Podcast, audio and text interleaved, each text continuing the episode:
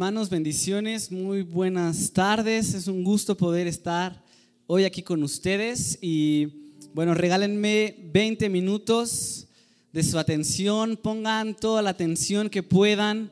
Yo sé que muchas veces vienen pensamientos, ¿no? De que dejé esto, tengo que llegar a hacer esto otro, ahorita qué voy a hacer, pero ustedes pongan toda la atención que puedan y yo voy a predicar con todo mi corazón. Para aquellos que están en casa les invito, tomen notas y vamos a, vamos a aprovechar este tiempo y vamos a disfrutar este momento.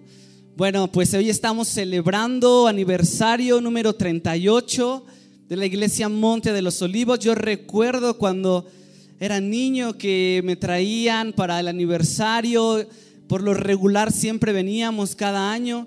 Antes lo hacían de a dos días y todo eso. Ahora nos hemos estado adaptando, pero gracias a Dios es la tercera vez que yo puedo estar predicando, compartiendo en este, en este eh, culto tan importante, en este aniversario. Y esta vez tiene algo especial porque, como todos saben, mi, padre falleció en el mes de mayo y, y una de las cosas que me dijo antes de, lo último que me dijo de hecho, fue tienes que predicar. Entonces él me miró y me dijo, tienes que predicar. Y lo repitió y dijo, tienes que predicar. Entonces, no sé para ustedes, pero para mí esto es, esto es increíble. Yo lo estoy disfrutando porque estoy haciendo una de las cosas que mi padre me dijo al final. Y puede ser que muchos de los que están aquí tienen a su papá. Yo les digo, aprovechenlo si Dios les da la gracia de tenerlo, aprovechenlo, pero a los que no, si hay alguien más, uno se siente increíble cuando puede estar cumpliendo lo que su padre le mandó a hacer. Entonces voy a predicar para todos ustedes, pero realmente voy a predicar para que todo el cielo me esté viendo en este momento. Así que lo voy a hacer con todo mi corazón y espero que sea de bendición para su vida, pero realmente lo voy a hacer para que todo el cielo me esté viendo en este momento. Así que mi padre tenía un montón de frases y una de ellas era, no puedo hablar kilogramos de verdad con gramos de pasión. Así que si podemos venir a la iglesia, si podemos reunirnos, si yo puedo predicar, si yo puedo hablar de la palabra de Dios, lo voy a hacer desde un punto en donde yo voy a tratar de retarles, en donde yo voy a tratar de desafiarles, porque si ustedes, tanto como yo, hemos leído la palabra de Dios, uno no puede leer la palabra de Dios sin ser desafiado. Uno no puede leer la palabra de Dios sin ser retado, sin que tu vida se vea como, como algo que quizás estás buscando la mediocridad en lugar de ir por la excelencia. Cuando tú y yo leemos la palabra de Dios y abrimos este libro sagrado, o bien no le estás prestando atención, o bien te está retando en todas las áreas de tu vida. Y nos lleva a vivir en excelencia y dejar la mediocridad. Y el tema de esta tarde se llama hambre. Así que si tomas notas, yo te invito a que lo hagas. Se llama hambre. Y nuestro versículo es Amós capítulo 8, versículo 11. Y hay una de las cosas que, me gustaba mucho de este lugar cuando yo tenía, cuando yo podía venir a los, a los aniversarios de antes, y era que siempre que leían la Biblia se ponían de pie. Por lo regular donde yo iba como que no pasaba eso, pero siempre que yo venía a este lugar, cuando leían la Biblia, se ponían de pie y eso está increíble. Así que, ¿por qué no abrimos nuestra Biblia, nos ponemos de pie en Amós capítulo 8, versículo 11? Y yo les invito a que puedan leerlo ustedes y luego yo lo voy a leer que tengo otra versión. Entonces, mejor yo lo leo primero y luego ustedes lo leen. Dice la palabra de Dios, vienen días, afirma el Señor omnipotente, en que enviaré hambre al país no será hambre de pan ni sed de agua, sino hambre de oír las palabras del Señor. ¿Lo pueden leer de favor?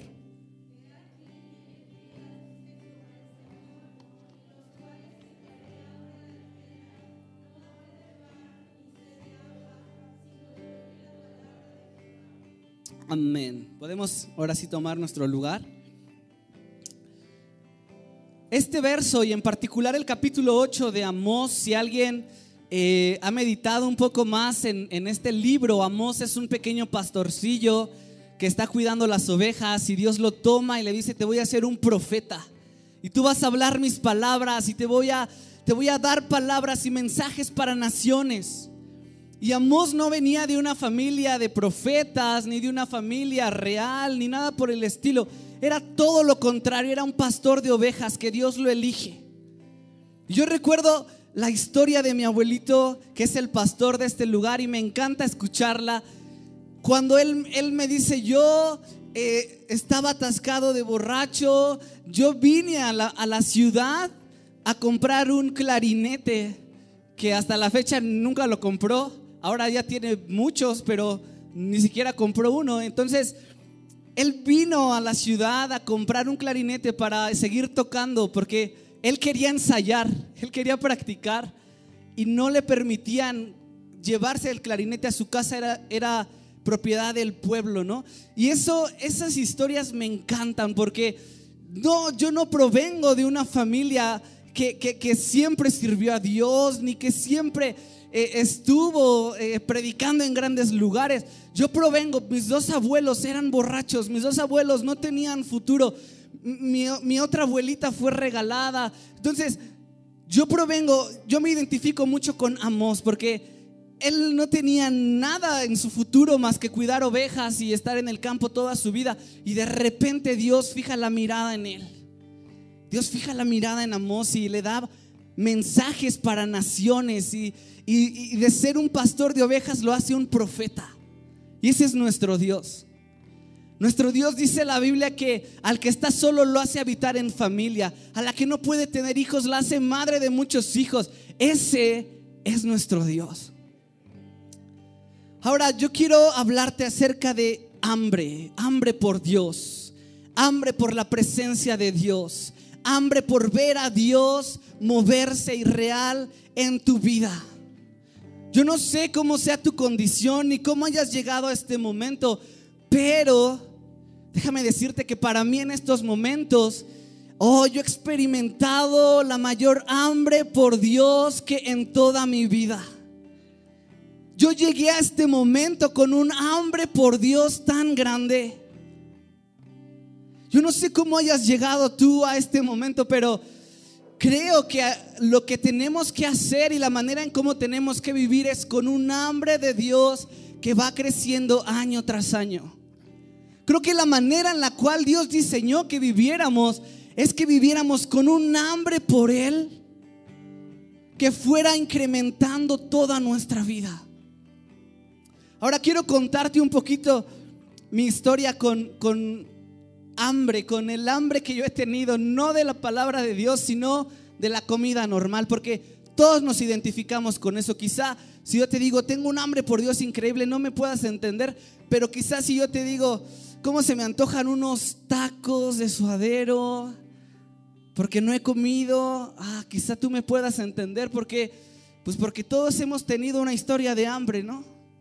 Todos en algún momento hemos tenido una historia donde Ah, no pudimos comer, no pudimos desayunar, qué hambre tengo, qué hambre tengo. Entonces a mí me pasó una historia bien fea, pero a la vez bien padre, que yo viajé a Corea hace algunas semanas, la mayoría supo que fui. Yo viajo a Corea algunas, hace algunas semanas y el plan era que yo pasara dos semanas en un hotel eh, sin salir de casa, sin salir de casa, sin salir de la habitación, no podía salir a ninguna parte, ni siquiera al pasillo, ni nada, estar en una habitación encerrado por 14 días.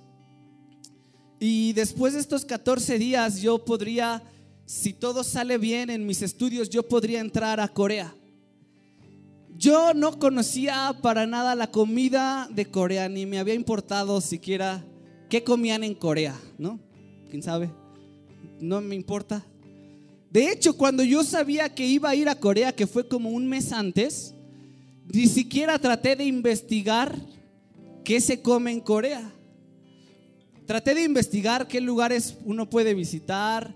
traté de investigar eh, cómo funciona la moneda en Corea, qué diferente hay, pero ni se me pasó por la cabeza investigar qué comen en Corea. Entonces cuando yo, yo pienso, bueno, no ha de ser tan, tan malo, ¿no? Ha de estar bien, más o menos.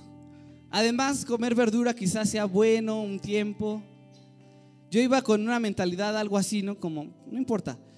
Llego a Corea y entonces me encierran en ese lugar y en ese lugar había horarios para la comida, para el desayuno y para la cena. 8 de la mañana, 12 del día y 6 de la tarde, nada más. Comida 8 de la mañana, 12 del día y 6 de la tarde. Entonces, ¿cómo te avisaban por una bocina? Te decían, estamos sirviendo la comida, por favor no salga. Posteriormente te decían, acabamos de servir la comida, puedes salir y puedes recibirla. Tú abrías la puerta y eh, estaba la bolsa con tu comida, la agarrabas, te metías, cerrabas la puerta y ya adentro comías, ¿no? Entonces llega la comida por primera vez abro la bolsa, veo que hay y descubro que los coreanos comen muy diferente a nosotros, demasiado. Descubro combinaciones que yo pensé que estaban prohibidas, yo pensé que eso no, no se podía combinar, ¿no? Y de repente cítricos con leche, con muchas combinaciones raras que a mí me sabían asquerosas guácala, no, no, no, no, el arroz, el arroz de lo más simple que pueda haber en la tierra, el arroz de Corea. No sabía nada, no sabía nada, nada. Creo que el propósito en Corea del arroz no es que sepa algo, simplemente que te alimente y ya, ¿no? Entonces empiezo a comer y el arroz es como un engrudo que no sabía nada, guácala, no, gracias. Lo dejo y luego sigo con unas verduras que estaban puestas en un caldo raro lo pruebo, ah, guácala, no, gracias. Sigo con unos jitomatitos, que comieran jitomatitos que se parecían a los de aquí, pero eran chiquitos. Me los como, bueno, pues de menos para comer algo. Y todo el plato casi como me lo dieron lo dejé. No, acaba de comer, hace en el avión, acaba de comer, está bien. Pasa a la comida de la tarde, abro, oh, muy feo, pescado casi crudo, guácala, que me pasen un sartén y aquí lo cocino, termino de cocinar, porque el chef como que le, agarró la prisa, no lo cocinó. Allá no cocinan los pescados solamente crudos. Guácala, no, no, el arroz engrudo. Ah, no, está bien, no como. O solo poquito. Pero sabes, al tercer día Oh, el arroz me sabía impresionante. Al cuarto día de estar ahí comiendo lo mismo, oh, eh, eh, el pescado me empezaba a saber no tan crudo, algo padre, bueno. ¿Sabes por qué? Porque estaba hambriento. Porque ya como llegué al principio, ya no me importaba yo Ah, yo quería comer, yo había, ya llevaba cuatro o cinco días sin comer bien porque no me acababa los platos, porque los dejaba, porque decía, guácala, no, eso sabe muy feo. Y empezaba entonces a, a agarrarle sabor y agarrarle sentido a la comida en Corea, pero por el hambre que yo tenía. Y sabes, aquel que está hambriento se nota. Yo recuerdo que hablaba con con, mi familia por videollamada y a veces me veían comer y me decían, wow, ¿tienes mucha hambre? Porque yo destapaba y comía y comía. ¿Por qué? Porque yo estaba hambriento. Ahora, ¿sabes? Si comes verduras, pasan más o menos dos horas o tres y ya tienes hambre otra vez, ¿no? Entonces, había veces que me servían desde las seis de la tarde y luego me volvían a servir a las ocho de la mañana. Pasaban más de 12 horas. Entonces yo a las 8 de la mañana devoraba el desayuno ya después de varios días, porque yo estaba hambriento, porque ya yo ya me sentía en los huesos, yo ya me sentía ya sin, sin calorías, sin nada, ¿no? Y el hambre de una persona por Dios se nota. Entonces, Aquel, aquel, que está hambriento, aquel que llega hambriento a la iglesia, aquel que lee la Biblia hambriento por Dios, se nota. Se nota y dices, esta persona tiene un hambre por Dios. Esta persona desea tanto la presencia de Dios. ¿Por qué? Porque hasta la manera en cómo lee la Biblia se nota. Ahora, ¿cómo tú y yo leemos la Biblia? Hazte la pregunta, ¿cómo leo la Biblia? Tus hijos cuando te ven leer la Biblia dicen, wow, cuán hambriento está por Dios. Yo recuerdo a mi padre, él llegaba de, trabajar a las 9, 10 de la noche y agarraba su Biblia y se ponía a leer y yo me quedaba dormido y él seguía leyendo. Tenía un hambre por Dios. Después se paraba en el púlpito y decía, he recuperado el hambre por Dios, por la palabra de Dios. Y quizá a todos los demás le parecía una frase, pero yo sabía que él había recuperado el hambre por la palabra de Dios.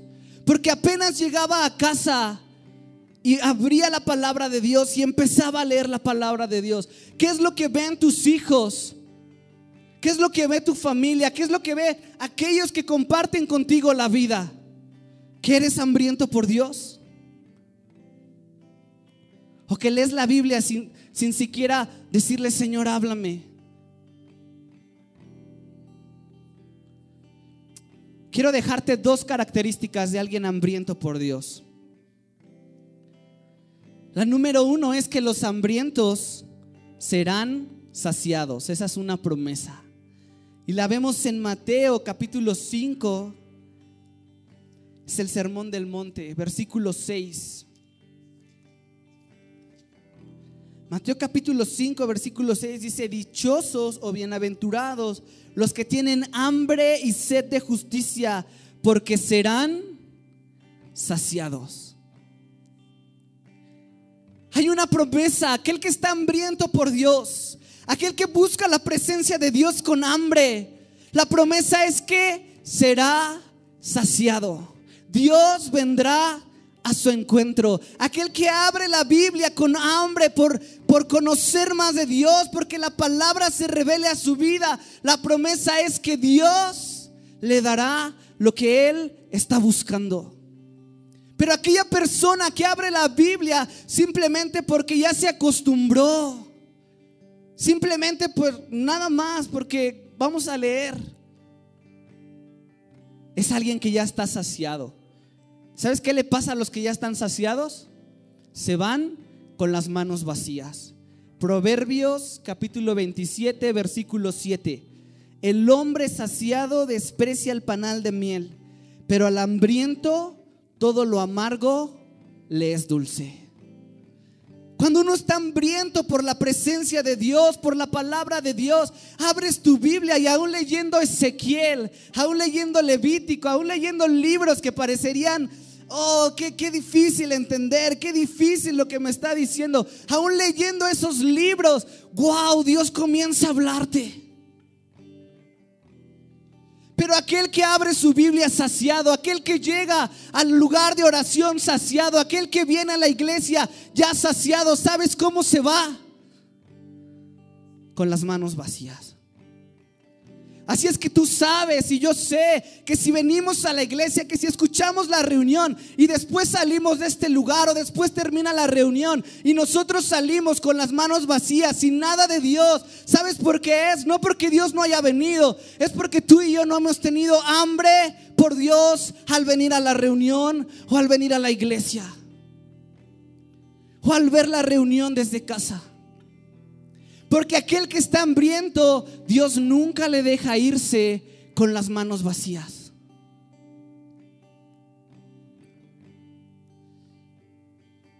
¿Sabes cuál es el peor obstáculo para alguien que anhela vivir con hambre de Dios? El estar conforme con su condición. Yo me he dado cuenta porque yo dije, Señor, yo quiero tener un hambre por ti, como nunca. Yo quiero tener un hambre por ti que ni siquiera pueda dormir por, por querer conocerte, por querer experimentarte. Pero hay veces que hay un partido de fútbol el cochino fútbol, como diría mi abuelito. Y que Dios me dice, ven, vamos a orar, ven. Y yo digo, oh Señor, es que ah, está el partido. Es que quiero ver esta película. Y a veces el peor obstáculo para el hambre por Dios es que yo digo, estoy bien. Está bien así. Está bien que ahorita vea esto. Está bien que, que no pase tiempo ahorita porque ya lo hice, porque ya pasé, porque ya me levanté temprano el otro día. Está bien. Está bien que un día no lea la palabra. Está bien. Después lo voy a hacer. Aquella persona que está conforme en su condición, en su relación con Dios, va a perder poco a poco el hambre por Dios. Yo te pregunto, ¿estás conforme con lo que conoces de Dios? ¿Estás conforme con lo que has experimentado de Dios? Porque ese conformismo es el mayor obstáculo para conocer lo nuevo que Dios quiere hacer y quiere darnos en nuestra vida en este tiempo. Y yo me he dado cuenta que a veces yo he estado conforme, está bien. Y ese es el mayor obstáculo que hay para un hambriento. Apocalipsis capítulo 3 versículo 17 habla acerca de los que son de los que están conformes y dice, porque tú dices, está hablando a la iglesia de la Odisea, yo soy rico y me he enriquecido y de ninguna, de ninguna cosa tengo necesidad. Cuando alguien piensa que está conforme, que está bien con lo que conoce de Dios, que está bien con lo que ha experimentado de Dios, empieza a ser como la iglesia de la Odisea. Empieza a decir, no tengo necesidad. Y dice, y no sabes que tú eres un desventurado, miserable, pobre, ciego y desnudo. Aquel que piensa que no necesita de Dios, aquel que piensa que está bien así como está, empieza a ver una soberbia y arrogancia en su corazón. Y Dios resiste a los soberbios, pero da gracia a los humildes. Y los humildes son aquellos que dicen, yo necesito de Dios. Yo necesito conocerle. Yo necesito que Él venga y transforme mi vida. Yo necesito que cuando yo abra este libro, venga y me dé una revelación nueva. Mateo capítulo 5, versículo 1. Las bienaventuranzas es la primerita. Versículo 3, perdón, es la primerita. Bienaventurados los pobres en espíritu, porque de ellos es el reino de los cielos. ¿Qué son los pobres en espíritu? Aquellas personas humildes que dicen, yo necesito de Dios todos los días de mi vida. Y llega el siguiente día, yo necesito de Dios este día, yo necesito conocer lo que Dios quiere hablarme en este día. Y llega el siguiente día, yo necesito escuchar la voz de Dios en este día, yo necesito conectarme con Dios en este día. Y llega el siguiente día, yo necesito de Dios en este día, yo necesito conectarme y escuchar la voz de Dios en este día. Esas personas son las que Dios les da gracia. Esas personas son las que el reino de Dios les pertenece. ¿Qué es el reino de Dios? Justicia, paz y gozo en el Espíritu. En el reino de Dios no hay enfermedad. En el reino de Dios no hay pobreza. En el reino de Dios no hay enfermedad. No hay nada que pueda atacarte. Porque el reino de Dios les pertenece a aquellos que tienen una necesidad constante y permanente de la presencia de Dios. El reino de Dios les pertenece a aquellas personas hambrientas por la presencia de Dios. Y no sé tú, pero yo quiero todos los días de mi vida habitar en la presencia de Dios. Oh, hermanos, fuimos diseñados para habitar en la presencia de Dios. No te conformes con menos. No te conformes con que estás trabajando y sales de las deudas. No, fuimos diseñados para habitar en la presencia de Dios. Y nuestro corazón, como decía San Agustín, nuestro corazón siempre estará de un lugar a otro mientras no repose en la presencia de Dios. Pero ¿sabes quiénes reposan ahí? Los hambrientos. Las personas hambrientas por la presencia de Dios. Un segundo punto, los hambrientos experimentarán a Dios. Los hambrientos experimentarán a Dios. Salmo 42, versículo 1. Es muy conocido. Como el siervo brama por las corrientes de las aguas, así clama por ti, oh Dios, el alma mía. Mi alma tiene sed de Dios, del Dios vivo. El rey David utiliza esta ilustración. Un siervo clamando por agua. Dice que un siervo clama por agua. No únicamente porque quiere saciar su sed, aunque quiere saciar su sed, pero también los siervos se meten en lo profundo del agua y cuando salen pierden el olor, pierden el aroma. Y entonces ya no es tan fácil que un animal pueda atacarlos, puede atraparlos, porque ya fueron sumergidos en el agua y ya su aroma es diferente. Pero dice como el siervo brama por las corrientes.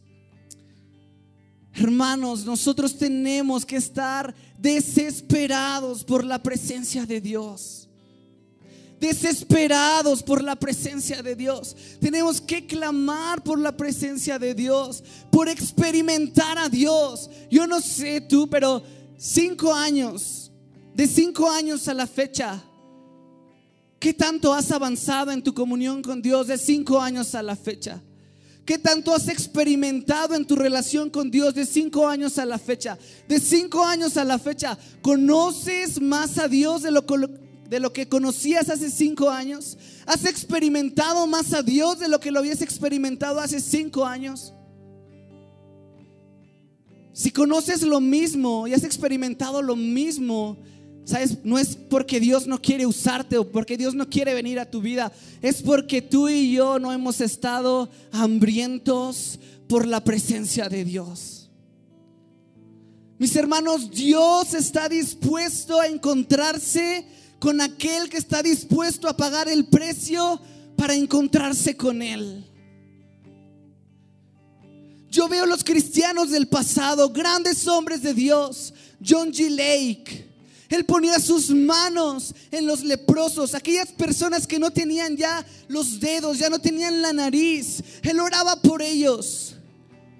Y al instante la nariz crecía, los dedos se formaban. Pero este hombre dijo, voy a ser, voy a tener un compromiso, voy a ser la persona que en esta generación sea más hambrienta de Dios en toda la tierra. En toda la tierra, si Dios busca a alguien, no va a haber alguien más hambriento que yo por su presencia. Nueve meses de esa búsqueda y el Espíritu Santo vino a su encuentro. Charles Finney, el gran avivador, eh, el gran avivalista en, Nueva York. Él pasaba por las cocinas, él pasaba por la calle y todas las personas automáticamente caían al suelo clamando a Dios pidiendo perdón por sus pecados. Ni siquiera les tenían que predicar. Era la presencia de Charles Finney cuando pisaba un lugar que la presencia de Dios invadía todo. La presencia de Dios atravesaba corazones. Oh, pero este hombre pasaba tiempo diciéndole, Espíritu Santo, quiero experimentarte. Espíritu Santo, lo que yo sé de ti no me basta. Quiero experimentarte. Y no paraba hasta que el Espíritu Santo llegara a su encuentro.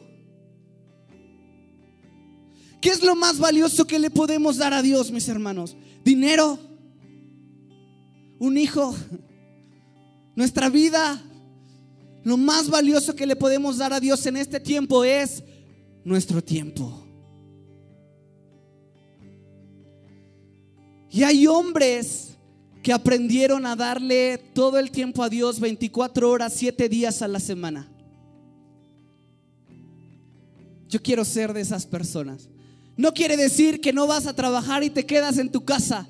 No quiere decir que no haces nada y estás pidiendo la presencia de Dios. Quiere decir todo lo contrario, que mientras vas a trabajar, que mientras estás en otra cosa, que mientras estás en otra actividad, tu espíritu está conectado con el Espíritu de Dios y todo el tiempo estás pidiendo, Espíritu Santo, quiero conocerte. Mientras estoy en mi casa, mientras estoy en mi trabajo, mientras estoy de camino, quiero conocerte.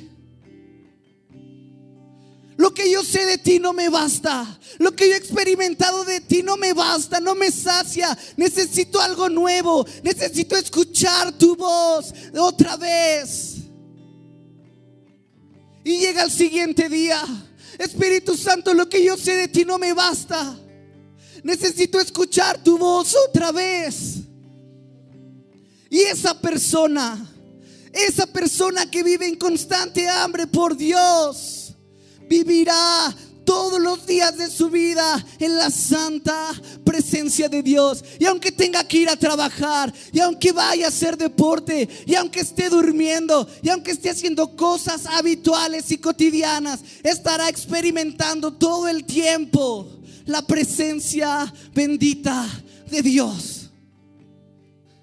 Y la buena noticia es que tú y yo hemos sido diseñados para vivir ese tipo de vida es que tú y yo tenemos libre acceso a la presencia de Dios. Y lo único que no nos deja entrar no es que Dios no quiera usarnos, es nuestra propia conformidad con nuestra condición. Pero mis hermanos, yo quiero ver a Dios como nunca. Yo quiero que Dios use mi vida como nunca. Yo quiero que Dios venga y atraviese mi corazón una y otra vez, uno y un día tras otro, un día tras otro.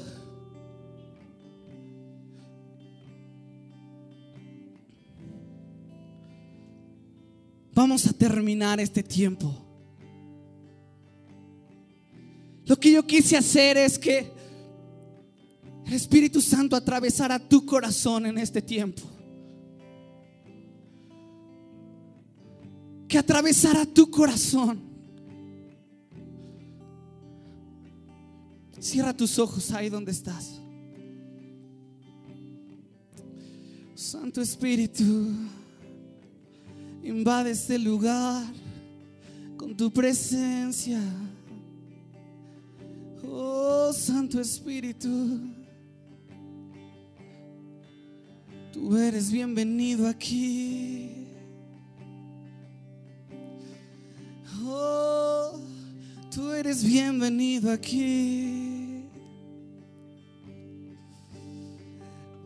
Haz arder mi corazón por ti.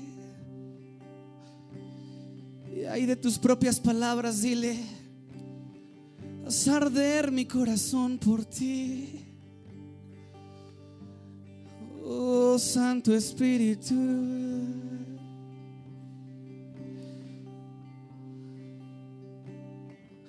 Ven y toma nuestro corazón.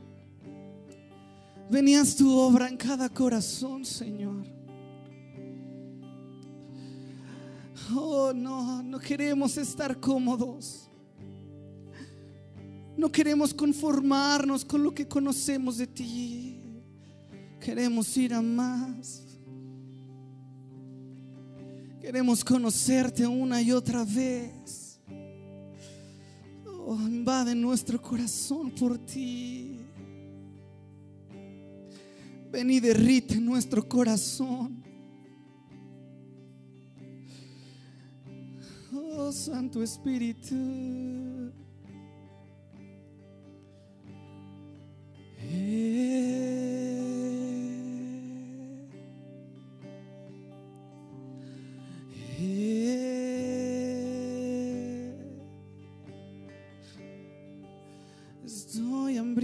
Por ti.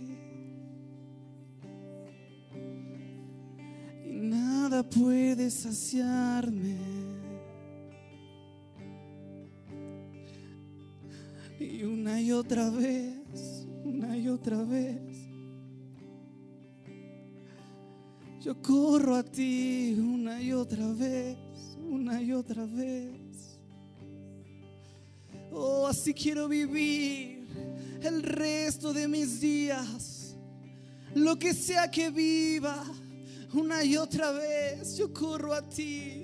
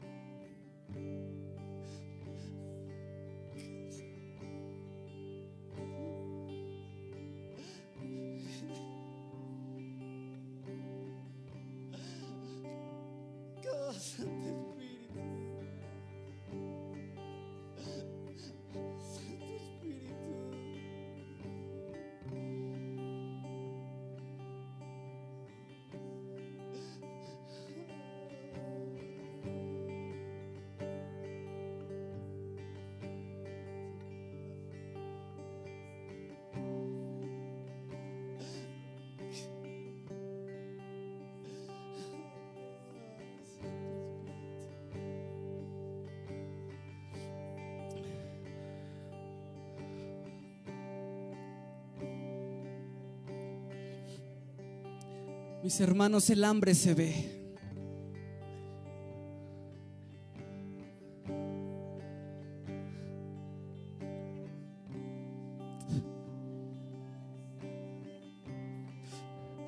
Los que están en casa, el hambre se ve.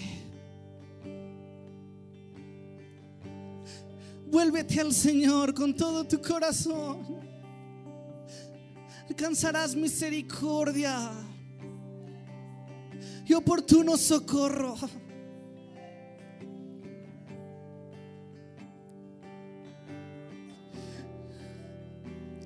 Cuánto te necesitamos.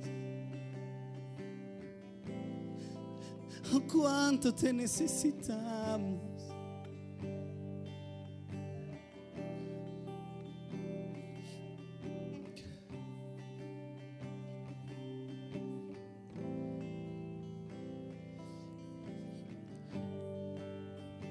¿Hay alguien aquí que quiere encontrarse con Dios en este día?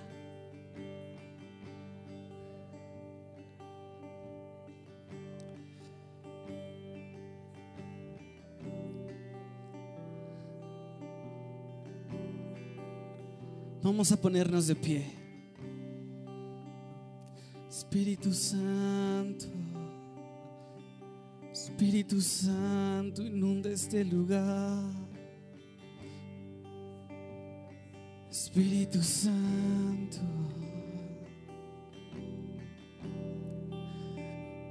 Inunda este lugar.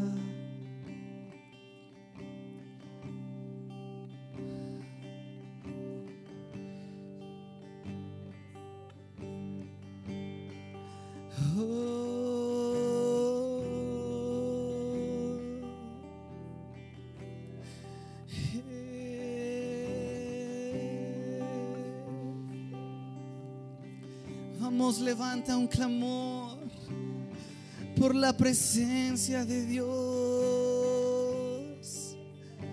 Oh Santo Espíritu. Eh, Santo Espíritu. No permitas que salgamos igual. Estamos hambrientos. Estamos desesperados por ti. Oh,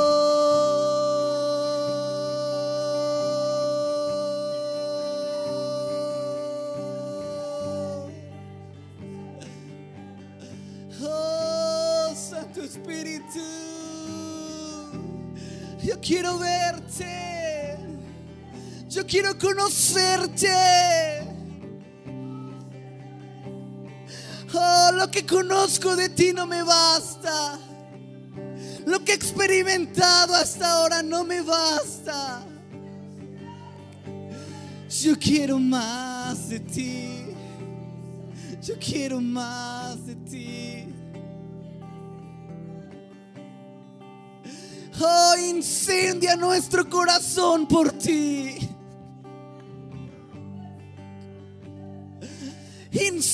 Nuestro corazón por ti.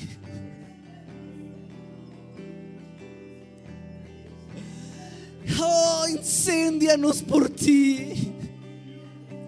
Que salgamos de este lugar y prediquemos con denuedo y con poder.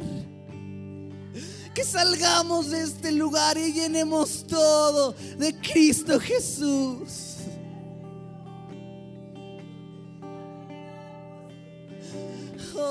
Señor. Oh Señor, porque tú al hambriento lo mandas lleno, pero al que está saciado lo mandas con las manos vacías.